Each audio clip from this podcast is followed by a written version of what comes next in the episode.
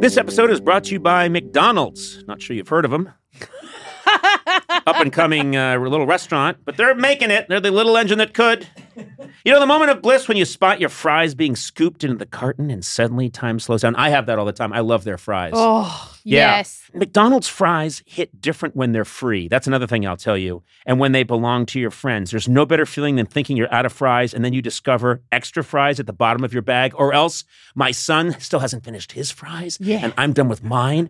And uh, he used to be weaker than me, so I could just take them. Yeah. Now I can't because he's stronger than me. Oh, yeah. Yeah. There's no wrong way to eat McDonald's fries, but we all think our way is the best way. And I like stealing them from someone else. That's my favorite way. Get your favorite McDonald's fries today. McDonald's! Check them out sometime. They're everywhere.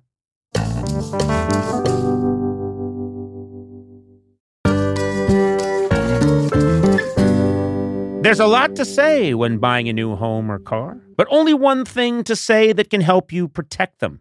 Like a good neighbor, State Farm is there. Hear me? I did. I heard you. And just like that, a State Farm agent will be there to help you choose the coverage you need. You just say that and they show up. They come jumping out of a shrub. oh, cool. No matter where you are in life, when you need the coverage options, your State Farm agent is there to help on the phone or in person. Like a good neighbor, State Farm is there.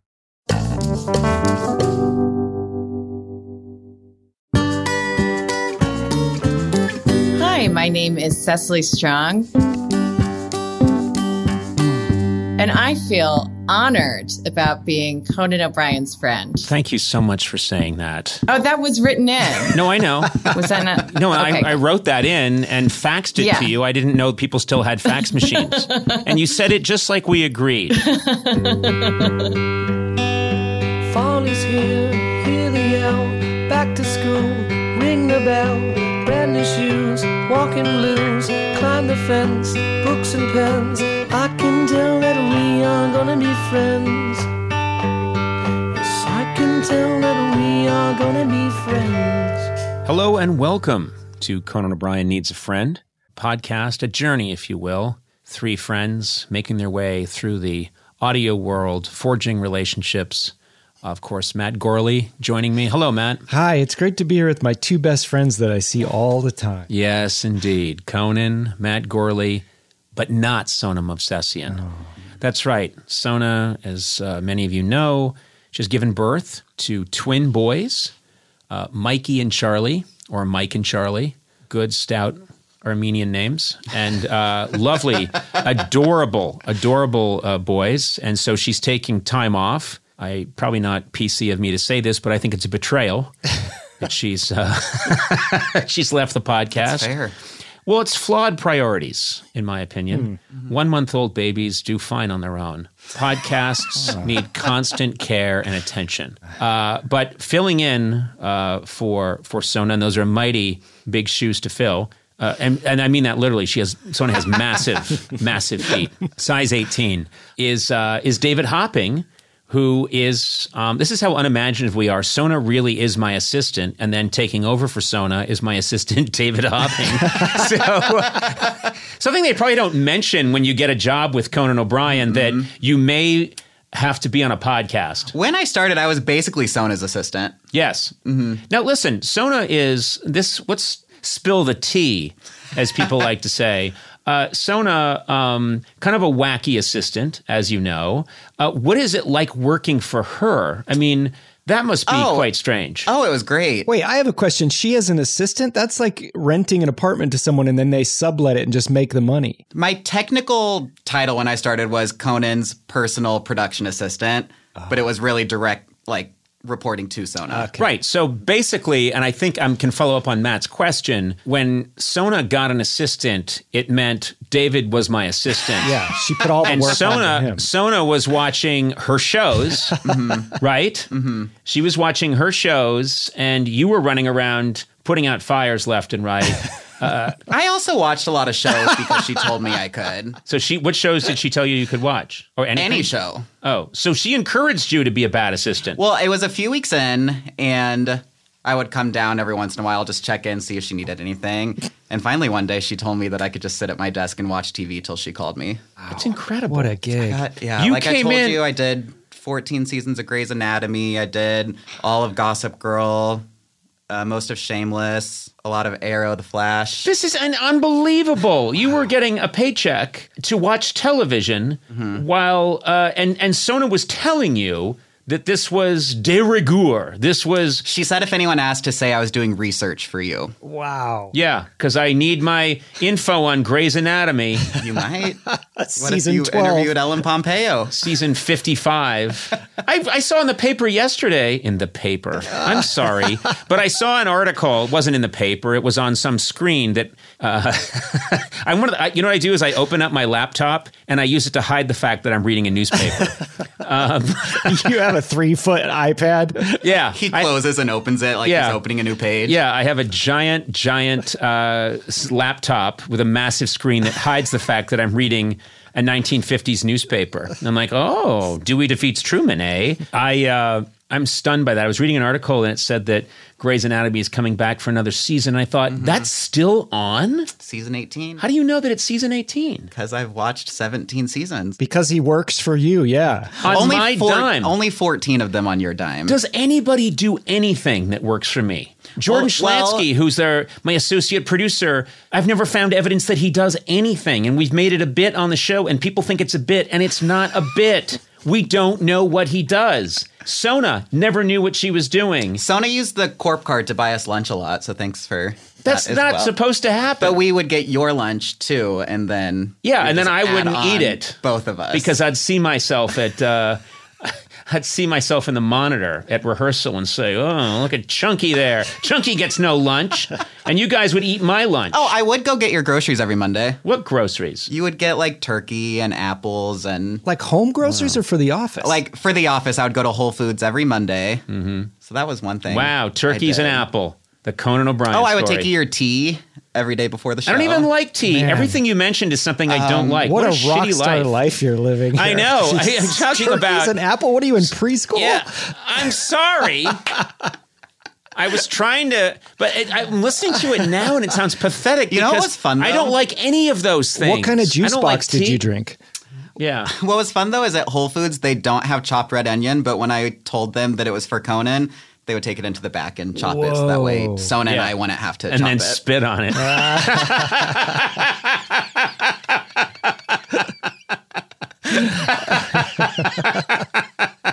oh, Conan, huh? Yeah, we'll chop that up real nice with my dick. it's just wet. Jesus Christ. You get dick chopped onions? Yes. And I knew they were. You haven't had an onion until it's been dick chopped. No. No, No, I'm sorry, but it does have a. It's just fantastic. You are living a rock star life. I take it all back. Yes, back. thank you. You take it all back. Yeah. Yeah, make sure that onion's dick chopped. the way they dick chop it at Whole Foods. Who's dick chopping back there today? Is it Arthur? I like the way Arthur dick chop. Arthur's gone. What happened? Ooh, nasty accident, eh? no. yeah, dick chopping was off today. Well, I think we hammered that joke home. this is this is one of those moments where I'm going to be walking somewhere in Los Angeles and someone's going to lean out of a window passing a car and go, "Dick chopping!" Oh no! And- Next time you get a delivery of onions from Whole Foods, they're gonna have a little tag on them that says "Dick chopped by Arthur." Yeah. Mm-hmm. All right. Well, I hope Arthur's listening. Yeah. Oh, trust me. You better put some ice on that thing. Hey, my guest today, very excited about this. My guest today is an Emmy nominated cast member on Saturday Night Live and has a new show, Schmigadoon, on Apple TV Plus. She also has a new memoir. This will all be over soon, available in stores tomorrow. Very excited to talk to her today. Cecily Strong, welcome. Where are you in upstate? Because I was just in Hudson Valley like three weeks ago, and I was looking for you um, with kind of a nefarious no. Uh, um, I was up in Hudson, New York. I don't know how close you are to that. I'm in Staatsburg, which is just south of Rhinebeck. Do you know where Rhinebeck Oh, is? I'd been to the air show in Rhinebeck. People know Rhinebeck. I- it's kind of the, the big city nearby. I uh, dated a lady once who had a place up there and uh, went to the air show in Rhinebeck and couldn't believe they actually they perform like a sketch, like a, a sketch where a, a guy is marrying a woman out. They're out in a field. A guy's marrying a woman.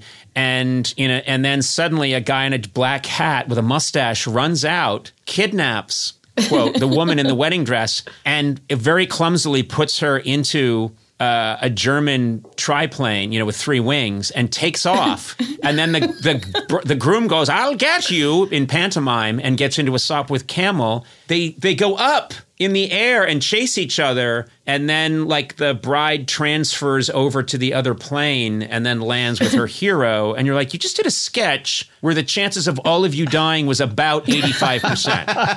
and you know, we would have been impressed without the storyline. I know.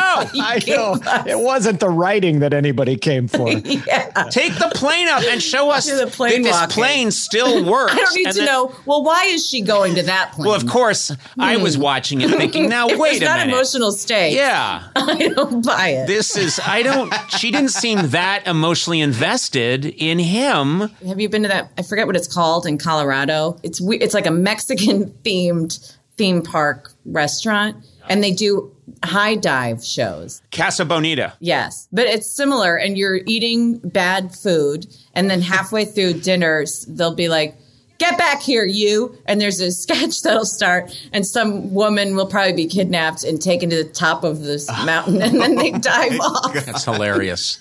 and yet people are complaining about the food, you know? Right. Sometimes I like to, yeah, I say, let's go to this strip club because the food is fantastic. And then Right. be really great to be like, I, I hate to see women degraded. And I think that whole thing is an objectified. And I don't care about that. I'm pretty much asexual at this point. You've got to try the creme brulee. It's absolutely fantastic. You should send food back at a strip club. I'm so sorry. I normally don't do this. I just this is not how I ask. Yeah, the beef tartare, it's a little heavy on the onion.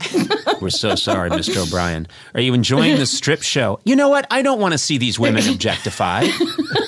That's I'm upset about that. yeah, that is not what I. That is not cool. I don't like what's going on with the ladies up there about the uh, tartare, the steak tartar.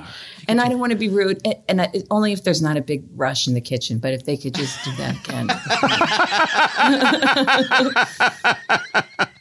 All right, now wait a minute. Wait a minute. I I need to conduct a professional interview here. Maybe the first one I've ever done, but I'd like there to be some semblance of a real professional interview here. Let me start by saying I'm I'm also honored. I am uh, getting major street credit from my 17 year old daughter for even speaking to you. I want to say it's always quasi insulting when uh, the few times that I say, "Oh, I'm off to talk to," let's say Cecily Strong, and my daughter gets so excited, and suddenly I see that I'm elevated in her eyes. And then there's some part of me that thinks, well, wait a minute. How did you feel about me before I said I was going to get to hang with Cecily Strong today?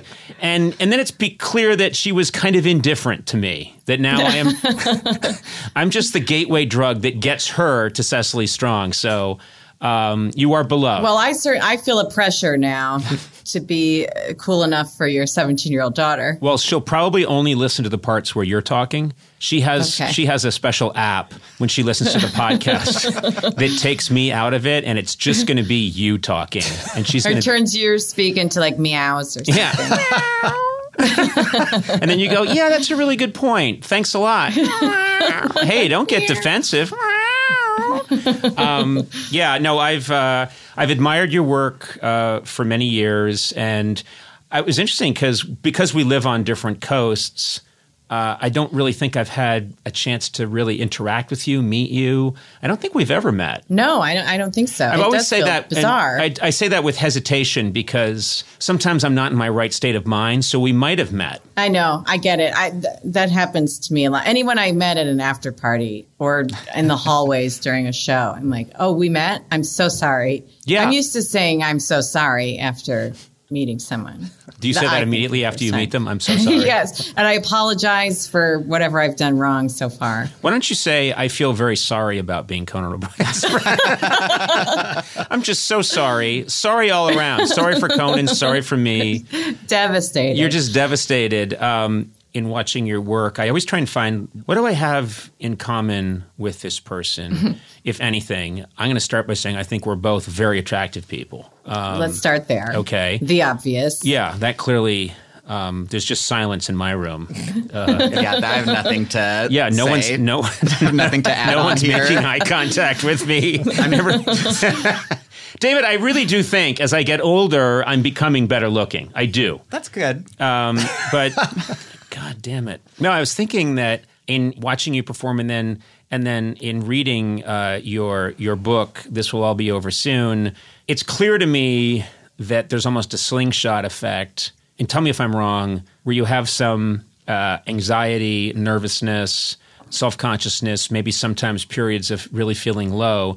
And then the performance is like a slingshot out of that. Is that true? Is like the performance is a chance for you to to almost be the opposite of the person that you are. Oh, I, yes. I would say that's a huge part of also the characters that I'm drawn to and the people that I find funniest and, and most fascinating. Because I am so self aware and self conscious, then it's like watching someone have a meltdown in a grocery store is like, what a gift. Yes. I'm just, I, I, those people are just so fascinating to me. And so that's what I like to play. Yeah, and you you're really uh, adept at playing characters that ha- are completely unself conscious and don't give a shit. They don't care. Yeah. I mean, they're just all that they're that confident. Yeah. Your view of them or opinions of them will never matter. Yeah, they don't. They're not even. They're probably dimly aware that you have an opinion about are them. there. Yeah, Right. or you're that you're even you're there. part of the conversation. Yeah, Right. and it's funny because um, in you know reading your book, what I picked up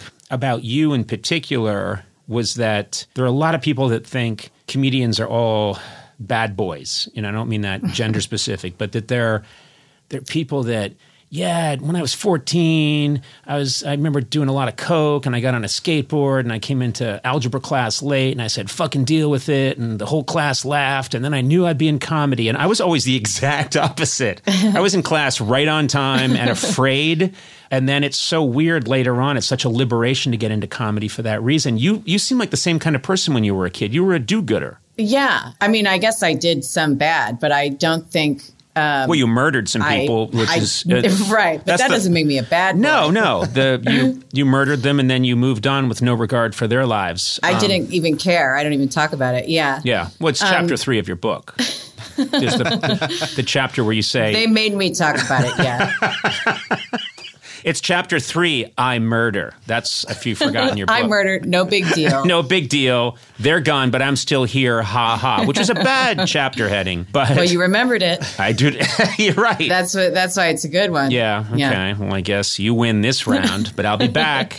but the sense I got is that you were very, you were constantly hyper aware of maybe how other people felt about you. Definitely. I- And I think like uh, popular kids and, and kids who like knew how to work the social world at 17, like they're, I'm shocked when they're funny because they never had to be funny. If people are very, uh, grew up very socially comfortable, and I don't mean wealthy, but but they were very comfortable. They had a lot of friends. They knew who they were. They started dating at an early age and knew what they were doing. If someone like that turns out to be really funny, I'm enraged.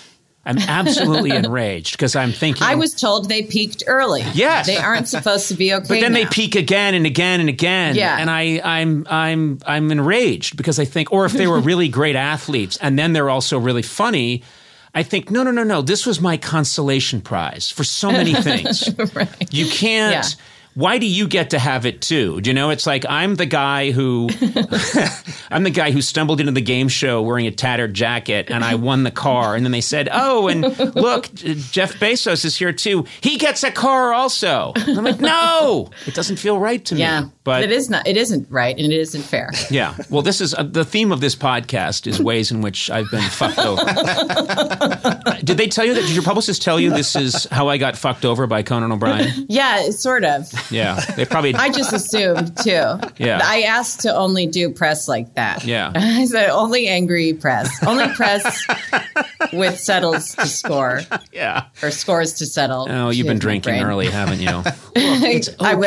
wish. And that would help. Yeah, I get this a lot. People are chatting with me for like five minutes, and they always say, "I wish I had a drink right now or some pills." I don't know why that comes Yeah. up so often, but it does. Um, Because it feels like a party, I guess. yeah, and something about me, I suppose.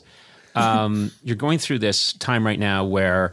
I, I, I'm not going to pin you down on this, obviously, because this is your decision to work out. But people are speculating: Are you coming back to Saturday Night Live? Are you not? I'll tell you. In the brief time that I worked there, I was constantly, whenever it was summertime, I was so happy.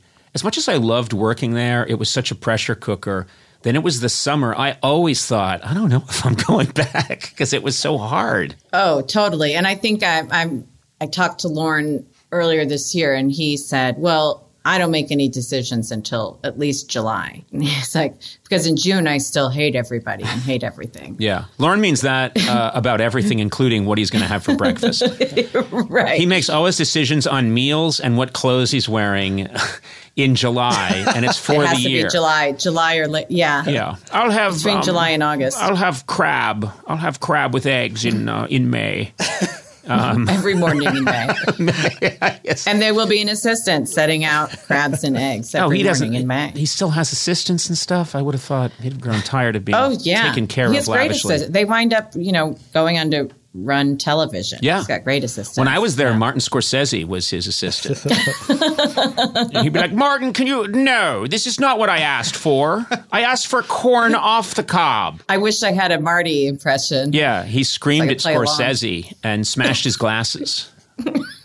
I got to see all this because I was there a long time ago. I was there, I think, Right. 1958 to 62 is when I was at Night Live. and I came, and I didn't come until early '80s. Yeah, Yeah. You were there in the 80s. I remember that. You used to do your Jane Fonda bit where you were exercising and you did your uh, that, that parody of the a-ha video. and some yes, I would sing. I loved the exercise songs. That's what I would write. I, lo- I just I wa- I- probably I have a Jane Fonda parody in my pocket. I want to convince anyone who just tuned in that Cecily Strong is in her mid 60s. That's if I accomplish nothing else in this. You know, it's funny. It's like you say that, and then people go, "Wow, really?" And you're kind of like, "Oh, I shouldn't have made a self-deprecating joke in front of you yeah. because you wouldn't know it was a joke." I think also no. you using the term tune in puts you Yeah. in the mid 60s. Yeah. I like the thought of someone just starting the podcast in the middle. Yeah. Well, you know, first of all, it's been How do you really? It's really clear that um, you know I'm open about uh, about you know I, the fact that I am not tech savvy and that I really don't understand what a podcast is. I'm very honest about that. I'm, I'm constantly saying. What if someone tuned in midway? Because I don't understand. I don't understand even what we're doing right now. I understand. I keep it very simple. I, I'm admi- an admirer of yours.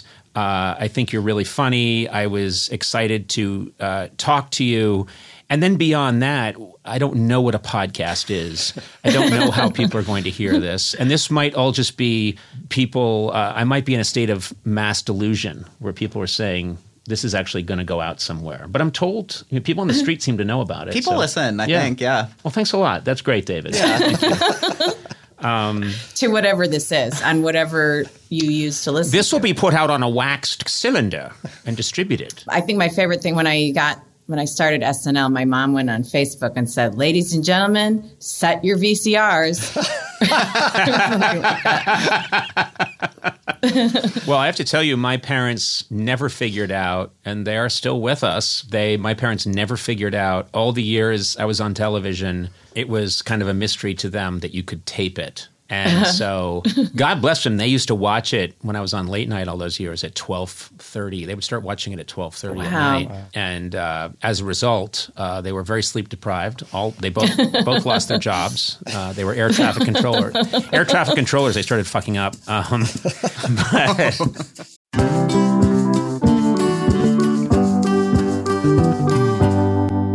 You know, it's incredible to have the flexibility to work in all sorts of places, whether it's taking video calls from the park or emailing large files while you're grocery shopping. Sona, this is good for you. Is it? Because you're always doing whatever work you do for me from fun locations. But I like blaming it on not having reception. I know, but you can't do that here. Working on the go seamlessly requires a strong network, which is why you should check out T-Mobile Sona. Okay. Then you got no excuses. They're America's largest and fastest 5G network. With T-Mobile, you'll be covered in more places with the 5G speed you need for your life on the go. Plus, they also cover more highway miles with 5G than anybody else. Check it out if you don't believe me. Hey, Blay, you've got T-Mobile, right? I do. I was actually just up in the woods in Idlewild. It was fantastic for the weekend, and uh, my T-Mobile didn't miss it. My T-Mobile phone didn't miss it. You know, I wouldn't think you'd need a cell phone because you speak so loudly into a microphone. well, I had to look some stuff up. Just take Sorry. it. Just take it down. I didn't know when brunch was. I can hear him. when the restaurant's open for brunch. Okay. Uh, So I used uh, my T-Mobile coverage to check out brunch. That's Brunch. all right. Anyway, wherever you are, you know, take it from the loud-speaking Blay. If you're on the go, you want to be in the know, you want to make the show. What? Uh, T-Mobile. That's the one for you. That was I should have rhymed it with go. Anyway, find out more at T-Mobile.com slash network today. Coverage not available in some areas. Fastest based on median overall combined 5G speeds, according to analysis by Ookla of Speedtest Intelligence Data Q3 2023. See 5G device coverage and access details at T-Mobile.com.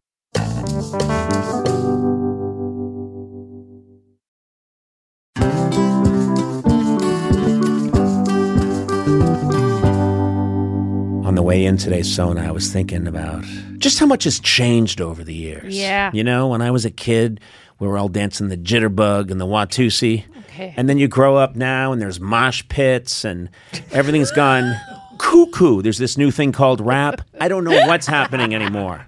But guess what? In a world full of change, there's one thing that hasn't changed mm-hmm. the great taste of Miller Lite. Are you with me on this? oh yeah, I'm right there with you. Yeah. And you know, another thing that hasn't changed is that it's less filling. Yeah. I hate a filling beer. When I have a filling beer, I just want to sit down in a beanbag chair for six days, but not with Miller Lite.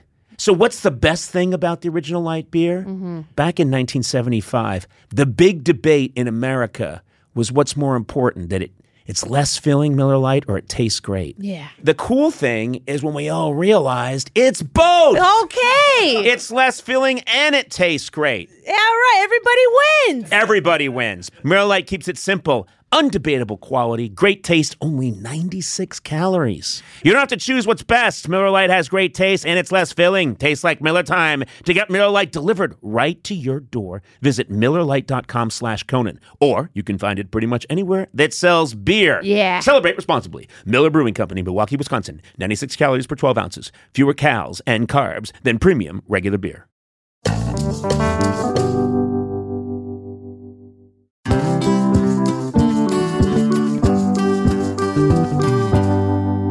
On, if most people are being honest, no one really knows what you do for work, right? Yeah, it's true. Yeah, especially if you're in a what I like to call B2B. Oh, you know? what, what is that? I'll explain. Okay. That's a business doing business with other businesses. You know what I'm Okay. saying? I call it B2B. It's a little thing. It's also uh, it's a boy band I'm working on. anyway, fortunately, LinkedIn has a network of professionals who get what you do, and you can reach the right people who matter most to your company because they're LinkedIn. Yeah. That's what they do. LinkedIn has over, this is the fun part to say, 1 billion members. Are you serious? Yeah, that's not that's more people than are on Earth because there are people on the moon using it and Saturn. that's one over 1 billion members on its platform including 70 million decision makers. God, I'd like to meet a decision maker. Since LinkedIn members are regularly updating their work history, you can precisely build a target audience by job title, industry, company, and more. Man, you can reach the right people for your, I'm going to say it again, B2B business with LinkedIn ads. Yeah. Gets even better because LinkedIn will give you a $100 credit on your next campaign. There you hmm. go. Just go to linkedin.com slash Team Coco to claim your credit. That's linkedin.com slash Team Coco. Terms and conditions apply. LinkedIn, the place to be, to be.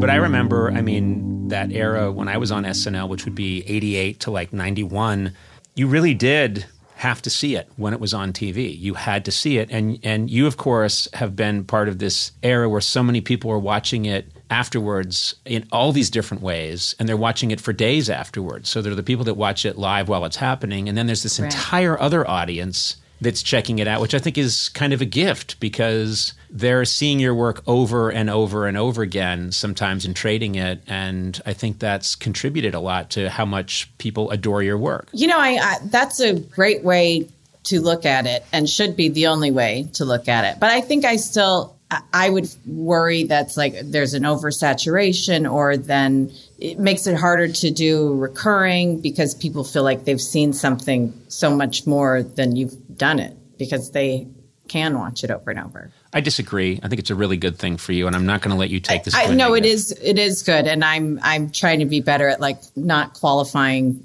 things that should be positive and going, but here's the asterisk. Yeah. Here's why it's not positive. Yeah. Well, but that's natural. That's a defensive mechanism that you've developed Right. over millions of years of evolution. and so you can't be mad. I know. at I can't believe this is then evolution sucks if this is what it got us to. That's self doubt. yeah. Thank you. You could have had a you could have had a third Took lung. billions of years to get to self doubt.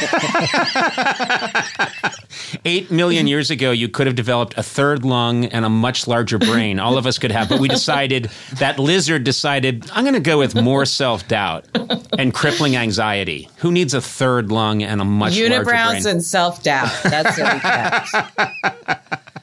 There's, it's funny. It's like sometimes I'll meet people and I'm always like, "You're different monkey. We come from a different monkey."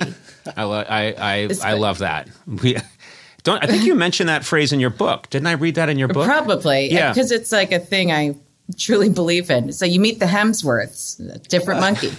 I know what you mean. Uh, there's so many uh, over the years. I've interviewed all these people in person on the TV show and and uh, these men, and I think, oh, you're. I know that technically we're both adult male Homo sapiens, but why does your chest look so much different than mine? You really are, as you would say, a different monkey. You know, how did that happen? So that's why I'm on steroids. Um, there's, you know, it's so funny because when I think most people would hear that, oh, Cecily Strong has a book out, maybe the immediate assumption would be this is going to be a book of wacky stories, um, you know, silly stories. And uh, what you've written is a really beautiful meditation uh, over. It takes place uh, mostly throughout COVID, uh, but threaded throughout the book, and really the theme of the book is the loss of your cousin, Owen. So I thought I'd, I'd kind of start this part by saying, I'm sorry about your cousin, because reading Oh, the book, you. I feel like I know this man and I like him, and this their loss really does come through. I mean, and it's very nice that you say, you know, it's great to feel like I'm letting people know him and like him because he was just such a gift to me and it's mm-hmm. nice to share.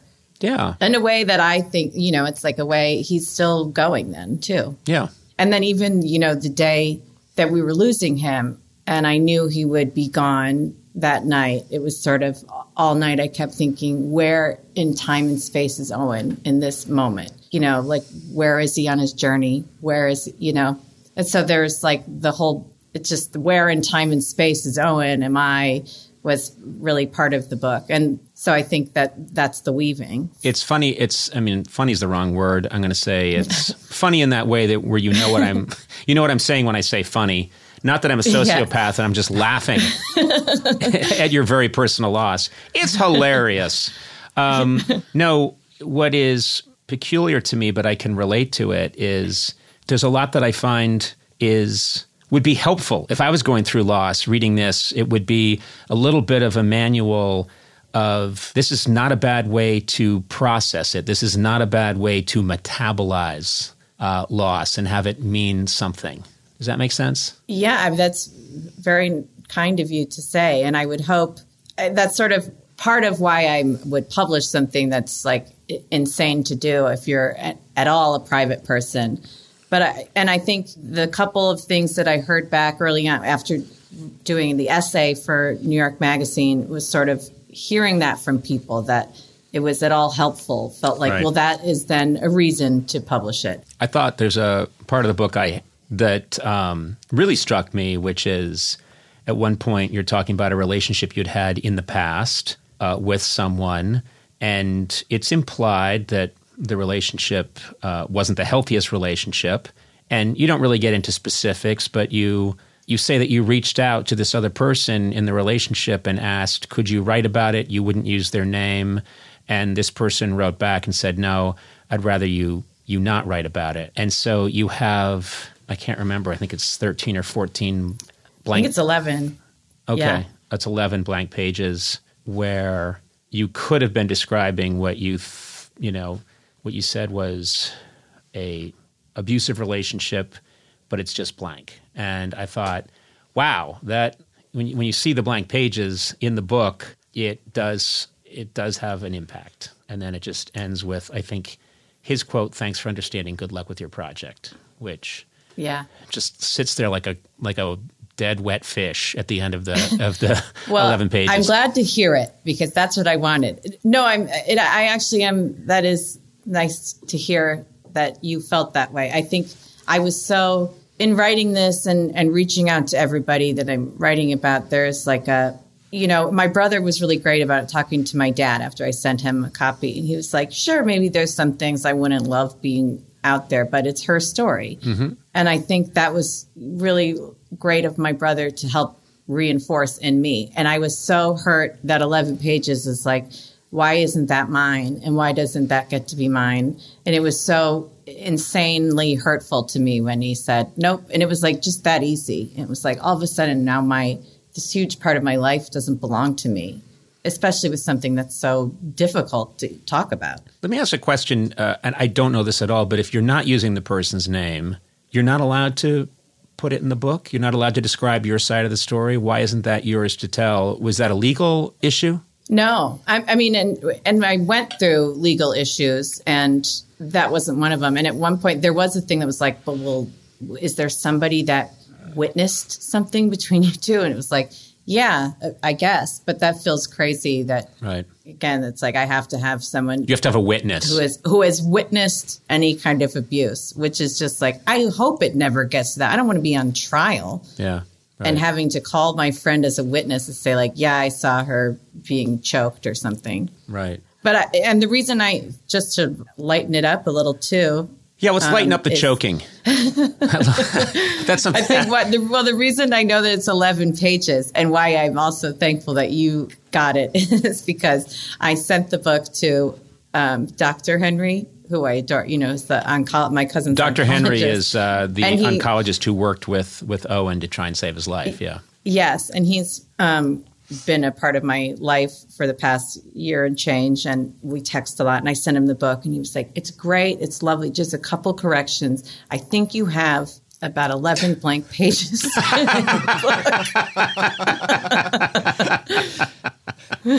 Yeah, that also happened in the original Catch 22. It was just a printing error. And Gutenberg had that problem with Thank his you for Bible. catching it, Henry. Yeah, yeah. so many. J.D. Salinger had that uh, with Catcher in the Rye. It's a common printing error. Um, no, I, I, I read this cold. Shakespeare would sometimes forget a syllable. Yeah, I mean, Yeah. he was not a great writer. It turns out. Um, I'll say that that in a way, I would argue that what you did is more effective than maybe if, even if you had told the story. And I don't know the story. I so I have I don't know what I'm talking about. But the fact that you didn't handcuff yourself and you just left the 11 blank pages, uh, and then that last line from his text or email, uh, I think is very powerful and gets the job done. So Yeah. Um, well, it was it got the job done in his email. I Yeah. certainly felt a certain way after that. yeah, I, and I think um, one thing my editor Sean, who's um, such a partner in this project to me, but he said early on was he felt like what I leave out is just as important as what I keep in in my writing, and I, and I think it is because the whole thing I'm trying to be as honest as possible, and I've sort of talking to my dad about it. It was like, well, Dad, I if I just celebrated where we are, it means less if you don't know that it like took work to get to where we are. And that's okay. And like no one's gonna fault you for that. But I think in trying to be honest, it was like there have to be some things that are maybe better left unsaid, just so it doesn't go into a different territory, yep. if that makes sense.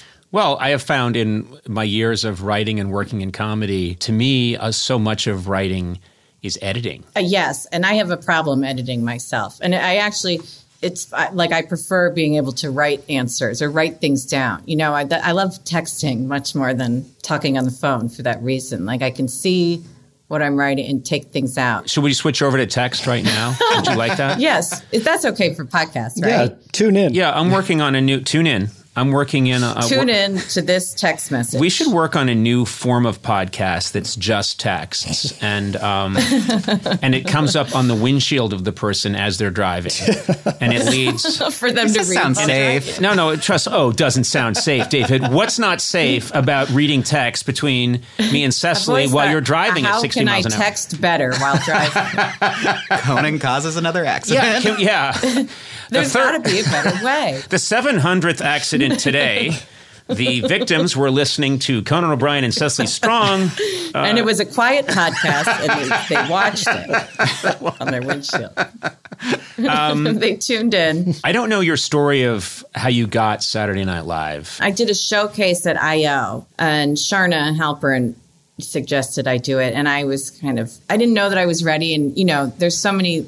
It's like rumor and gossip, and like the legend of Lorne Michaels coming to S to IO, and it was like, well, he'll only see you once, so if you can only get that one shot, so don't mess it up. And so I wasn't sure I was ready, um, and I wasn't really an impressionist. I took like a workshop with this guy Matt Miller, who did a character and impressions workshop, and you watch yourself on camera. But it was really good because you watch yourself with other people watching too, and you can hear where they're laughing and they're not. And so I realized I should everything should be a little shorter than I thought. It was like a whole summer. I, I went, so he came to the showcase, and then the next day they had a couple of us go to the hotel where they were staying, and it was like speed dating, and you know me pretending to be normal. Mm-hmm. I don't even know. I think I was like, I shop at Trader Joe's, you know.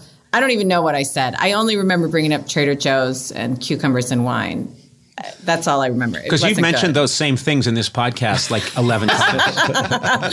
you and did. you know, I buy my wine and cucumbers at Trader Joe's. yeah, yeah. Anyway. yeah. No, we get it. You're getting you're about? getting some kind of compensation from Trader Joe's, and congratulations. That's how I talk to people from New York City to let them know I'm cosmopolitan too.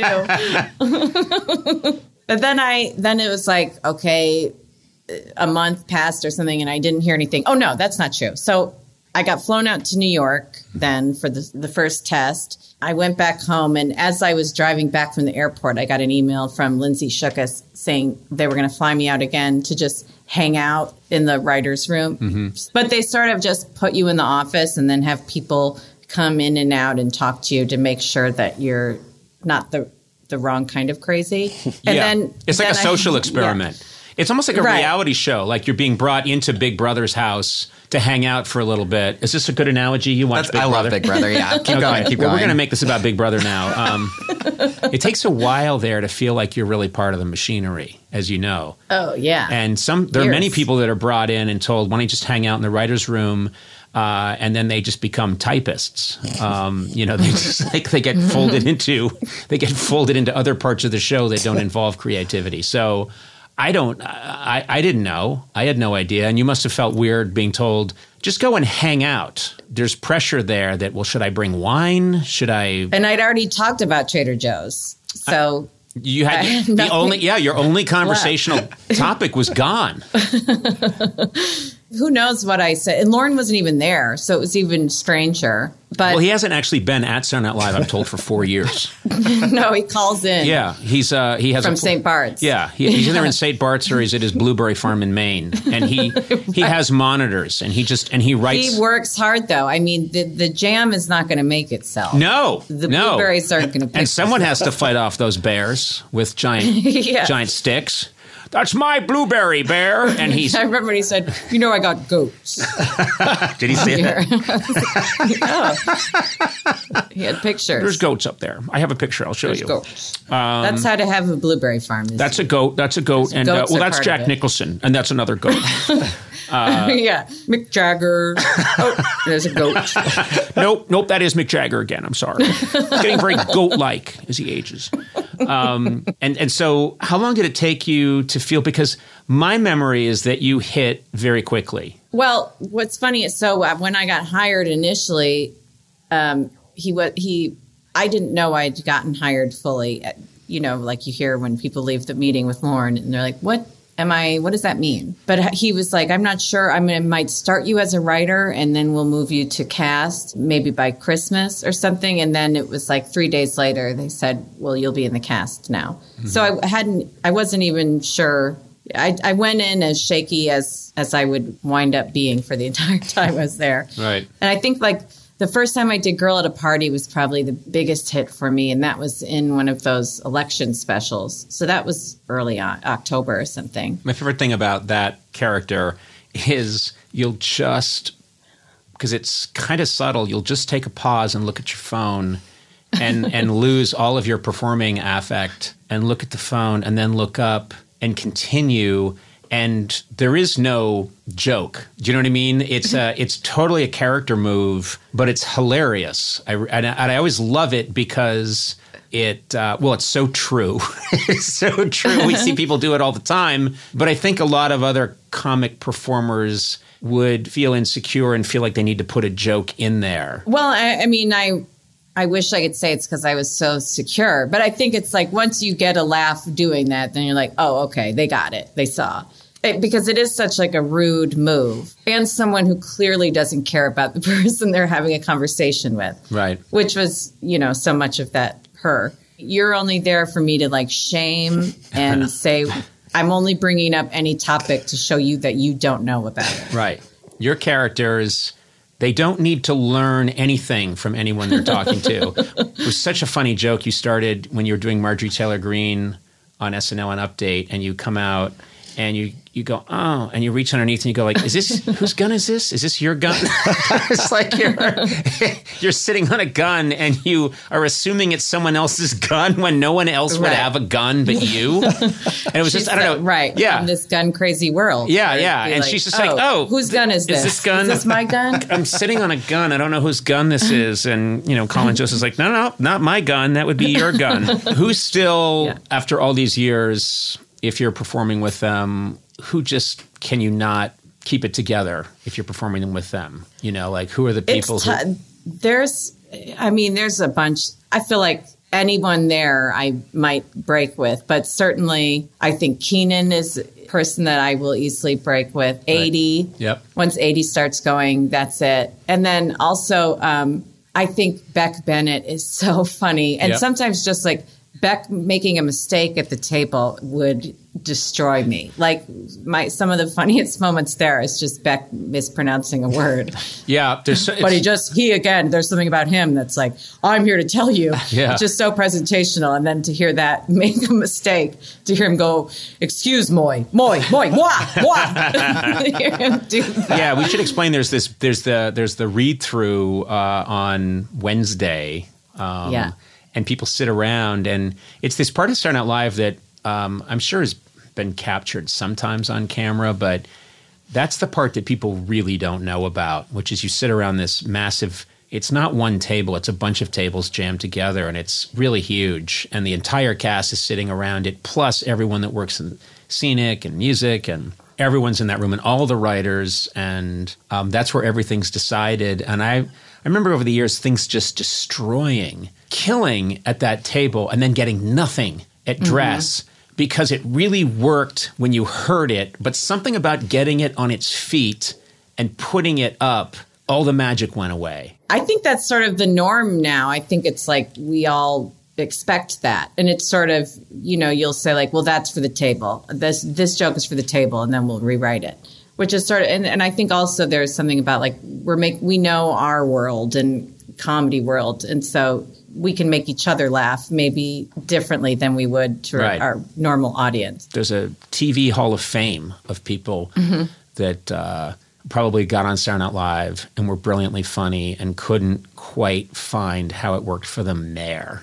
It is. A, it's a very specific skill set that you'll never use anywhere else. And it's like if you're telling a joke, but you have to always be looking at one of three cameras, or you know, it's and reading cue cards at the same time. It's just a strange thing that you have to learn. That's why I was really happy when people like Bill Hader, who I adore, was so fantastic on SNL, but then knew how to translate what he was doing into Barry and into these other into other forms of entertainment and knew how to make the adjustments. And I think uh, Will Ferrell's another example of someone who did that really brilliantly. Ferrell, by the way, Yeah. someone who my one of my all time people that I can't. I really do when I'm doing comedy. I don't like to break. I don't want to laugh. I really want to commit to being the straight man. Forget it with him. Um, and he's got these dead eyes, and I always think of. I always think of. I Chuck- know exactly what you're talking about. Like I'm laughing thinking about it. Yes. Yes. Yeah. And he has those. Um, I think of that speech in. Almost like dog eyes. Yes. Like a big pit bull. I was just with this dog Mooney. I feel like it has similar eyes. Just like looking at you. Yeah, there's no- There's something so funny behind his eyes. I, I always think of that speech that uh, Quint gives in Jaws, where he's talking about a shark's eyes, and he goes like, "They're dead eyes. They're a doll's eyes." And I always think, yeah, he's got. Um, there's no light coming out of his eyes. He can make his eyes completely dead. And then um, he was on my late night show once, and he came out and he had a giant cockatoo on his shoulder. And so we're chatting, and I just went, Hey, so about the cockatoo? And he went, Hey, we're not talking about the cockatoo. we're not talking about it. We're talking about me and what I'm up to and my new movie. The bird is, that's my business. That's my personal life. And I went, Okay, fine. So we're talking a little bit. And then the bird's like, and I went, Seems like the birds, we are not talking about the goddamn bird, Conan. The bird is none of your. And his eyes, um, he never betrays that something funny is happening. And to me, that's Yeah. like the essence of really great comedy is there is n- absolutely nothing funny happening here. uh, well, I don't know. I'm I'm I have to say I'm thrilled if you decide to keep working at Night Live, but you're not someone I would ever worry about for a second because if you don't work at SNL, you're going to do brilliant things. I, I know that for a fact. So um, wow. Well, thank you. I'm wrong much of the time. I'd love to know your sources. Yeah. Okay. No, I'm I'm wrong like eighty percent of the time. I got it. yeah. Okay. yeah. I'm many times. I'm just completely no. I uh, I think that is a very. I think you're about the saf- safest comedy bet anyone could make. Uh, you're you're wildly talented, and and I think also. It's it's a gift because reading your book, and I'm going to mention again, this will all be over soon. I read it yesterday, and I feel invested in you as a person because I feel like I really know you now, and um, you're a mensch, as my Irish people say, and uh, and uh, and this is a really beautiful book. And I'm I'm sorry you lost your cousin because he seemed like a very lovely guy, but I think you did achieve your purpose, which was he is alive and well in this book, and he's. Uh, his light is radiating. So God bless you for doing that. That's really cool. Thank you. That's a. You brought me to tears. Thank you. It's a lovely thing to say. Now we widen out and we see that you're dicing. We, you're dicing onions. Is that little bit? I'm sorry. My, my Showbiz tricks. and widen and onions. Uh, but uh, Cecily, um, I look forward to bumping into you in person sometime soon. Uh, but congrats on everything and have a great rest of the summer. Thank you. You too. Thank you for this.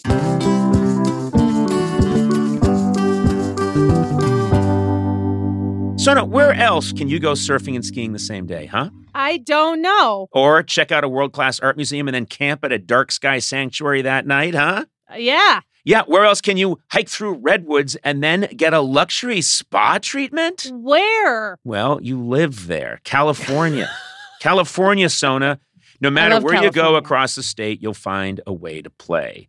I'm a California resident, so are you- Sona, you are a lifelong California resident. I'm a lifer. I love this place. This is a beautiful state, gorgeous. So many different, wonderful ecosystems in one state. You can hang out by a Palm Springs pool. You know, you can go whale watching. You can go hiking in Yosemite. And then uh, talk about the great cities in California. You get all this amazing food, sushi, whatever you want, they got it in California. Hey, if you can't find it in California, man, you got a problem. yeah. I shouldn't have done that. I made that up on my own. Anyway, I love California. Discover why California is the ultimate playground. Head to visitcalifornia.com to start planning your trip today.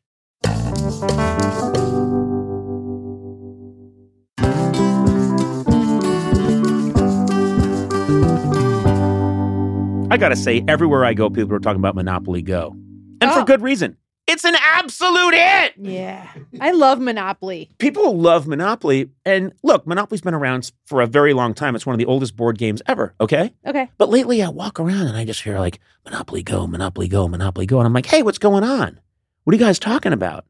And they say, we're playing Monopoly Go. You can play it with your family, your friends. It's a straight delight. There's always something new to do. Partner events where you can build on each other's boards and crazy tournaments with team events you can recruit your friends for, or you can just compete to outdo them all on the leaderboards. Hmm. And when you're not messing with your family and friends, Monopoly Go is always throwing new stuff at you. They have taken Monopoly to the next level. I didn't think Monopoly had to go to the next level, but they did. There's timed events like massive multipliers for all your winnings and challenges like treasure hunts and or money sprees that have fun new mini games. Plus, with tons of rewards to collect, like stickers for trading with friends and hilarious emojis that are perfect for gloating, there's always a reason to dip back in. Yeah. Man, they cracked it, you know? They did. So join the fun. Download Monopoly Go now, free on the App Store and Google Play.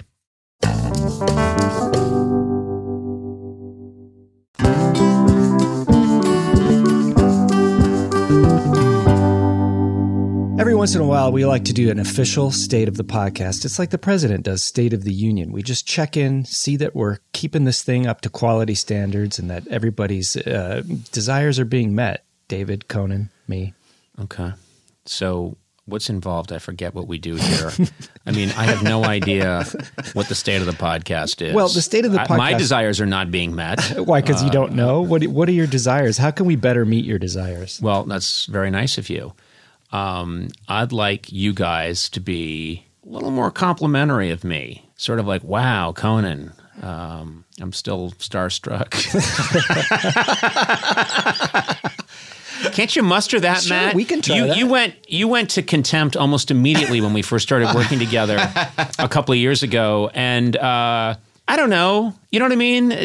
Yeah, let's try And, it. and you know what? You know I'd bat it away. You know I'd say, "Oh, f- don't be silly. Um, don't be ridiculous," because I'm a humble man. But you guys always start from a place, and you too, David. I think you've been around me too long, and you forget when you got off that bus. Okay. here From where go. are you from? Here we go. Where- no, you're yeah from Uh, Illinois. Illinois, yeah. Carlinville, Illinois. Carlinville, Illinois, you got off that bus with your cardboard suitcase and your undersized seersucker suit and that little hat, and you saw those big skyscrapers and went garsh, uh, and and came and worked for me. You were excited, and then suddenly you quickly became the same cynical uh, prick that Matt Gorley is. Wow, with that And- intro, I can't believe he doesn't gush praise on you. All right, David, yeah. let's you and me give him some praise. Let's see how naturally it comes. You're really funny. yes, I am. Next. Um, people think you're hilarious. Yes, they do. Next. You got a good working knowledge of history. Yes, I do. Thank you. Next. See, I said I was going to bat them away, and I'm not. I'm just accepting them and asking more. A voracious need machine. Oh yeah. Are we done? Did, was that enough? Yeah, I think that covers it. Yeah. You guys acted like you were you were saying those words with your last breath of air. That's how it came across. Well- But David, what's it like when you go back home to is it Carlinville? Carlinville. Yeah, when you go back to Carlinville and um, you go to the general store and everyone's sitting around swapping stories, they must say like, "What's that Conan O'Brien like?" Don't they? People do ask about you a lot, yeah. yeah, and what kinds of stuff do you say? That you're really funny. Oh, come on! What do you really say? No, I do say that I got, I genuinely did get very lucky working for you because you are just very easygoing and very nice. Right. y- When I moved here, I just heard horror stories of working for different celebrities. Right. And and and I don't really fit the cliche now. I do sometimes um, act outrageously, but it's usually for comedic effect. Yeah. Like one story I always tell was it was you had ordered a Amazon package and it didn't show up. Right. So you called me down and wanted me to go look around for it. Five minutes go by. Sona calls, says Conan found the Amazon package. Come back down. In that five minutes, you had taken the time to carve a hole in just a random box just to flip me off. Oh, that's right. Oh my god! I I cut I cut a hole in the box and I said I did find it. I found the Amazon package and you were like, "Oh, I'm really glad you found it." I went, "Yeah, and look what's inside." And I opened the box and gave you the finger. I have a picture of it on my phone. and I thought, and Sona was howling, and I was howling. Now, I love that this is your story of what a good guy. but I remember going to all the trouble of, we sent you the looking. effort you sent me looking because I went because it got dropped off at the Warner Brothers mailroom. So I go over talk to someone at the mailroom and then come back and you were waiting in your office for me for who knows how long. Oh, I remembered. You know, we had a show to do, Uh-huh. and uh, probably a big name guest if I know our show. And uh, there was a lot going on, and I was like, nope, nope. I would routinely tell people the show can wait. I've got to figure out a way to saw a hole in this box, get my hand into it, get the new assistant to Sona Mm-hmm. to come up here, who's from Carlinville, Illinois, say, I found the box. Get you to open it and then have uh, me give you the finger. Yep. Now that that's man, that's a true sociopath at work. I think. Oh, by the way, Matt, uh, I found a uh, Amazon box for you. Oh, Here. really? Should I head right over? You should head over here as quickly as possible. Okay. I should every traffic I rule. do have one nice one if you want me to say like a genuine nice one. Uh, it's not, if, uh, well, No one cares about it. Yeah, no. What, what did I do? Did I do a nice no, thing? I had never been to New York until I went with the show. And the night that we got there, you were trying to tell me places to avoid at night to be safe. And then you found out I had no cash on me. So you gave me $50 just in case I ran into an emergency. Oh, that is nice. Oh, did I get the money back? No, you told me I could keep it even though I didn't have an emergency. Or maybe you didn't say it and I just kept it. I think you told me I could keep it. I want that money back. What did you do with that fifty dollars? I don't know. It was like four years ago. I want that money. Okay. You son of a bitch. Run, David, run.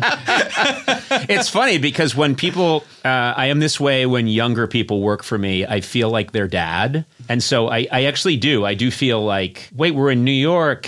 Where are you from again? You- No, you got to be safe in New York. we need to have, and that's a big thing with me is people have to have cash on them so that in case they run into uh, whatever, whatever kind of problem they run into. In my case, a prostitute.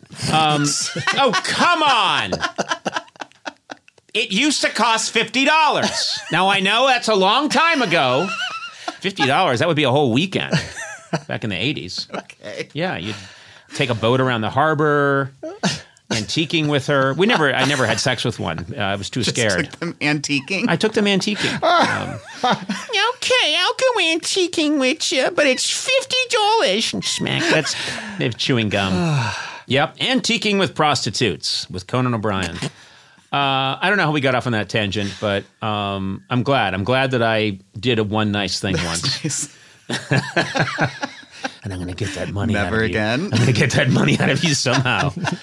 uh, I think this proves that the state of the podcast is strong. And unchanged, I would say. Yes, unchanged. And and though Sona is not with us because she's decided, I think uh, wrongly, that uh, two infant uh, children, twins, need rearing. I think we have survived the loss of Sona. And David, you're doing a tremendous job. Oh, well, thank Yeah, you. Yeah. it's true. I feel like people still get on hoping to hear Sona and then just like get a little disappointed when she's not here. I'm sure there's a metric for that, and we'll check it out.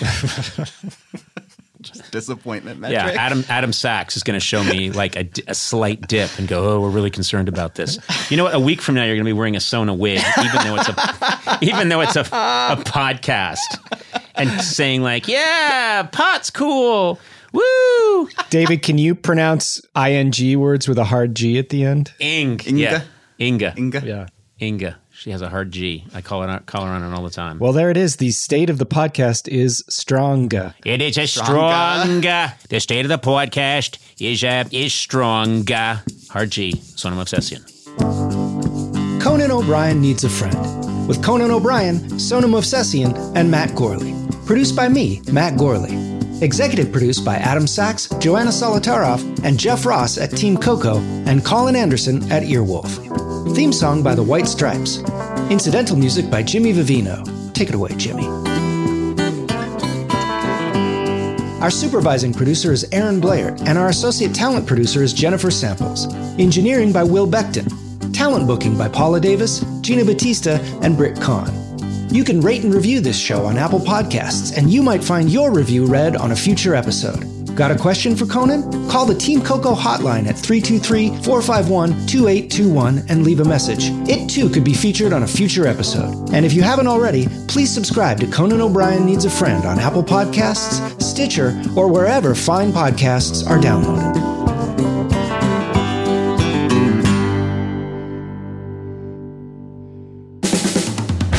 Has been a Team Coco production in association with Earwolf.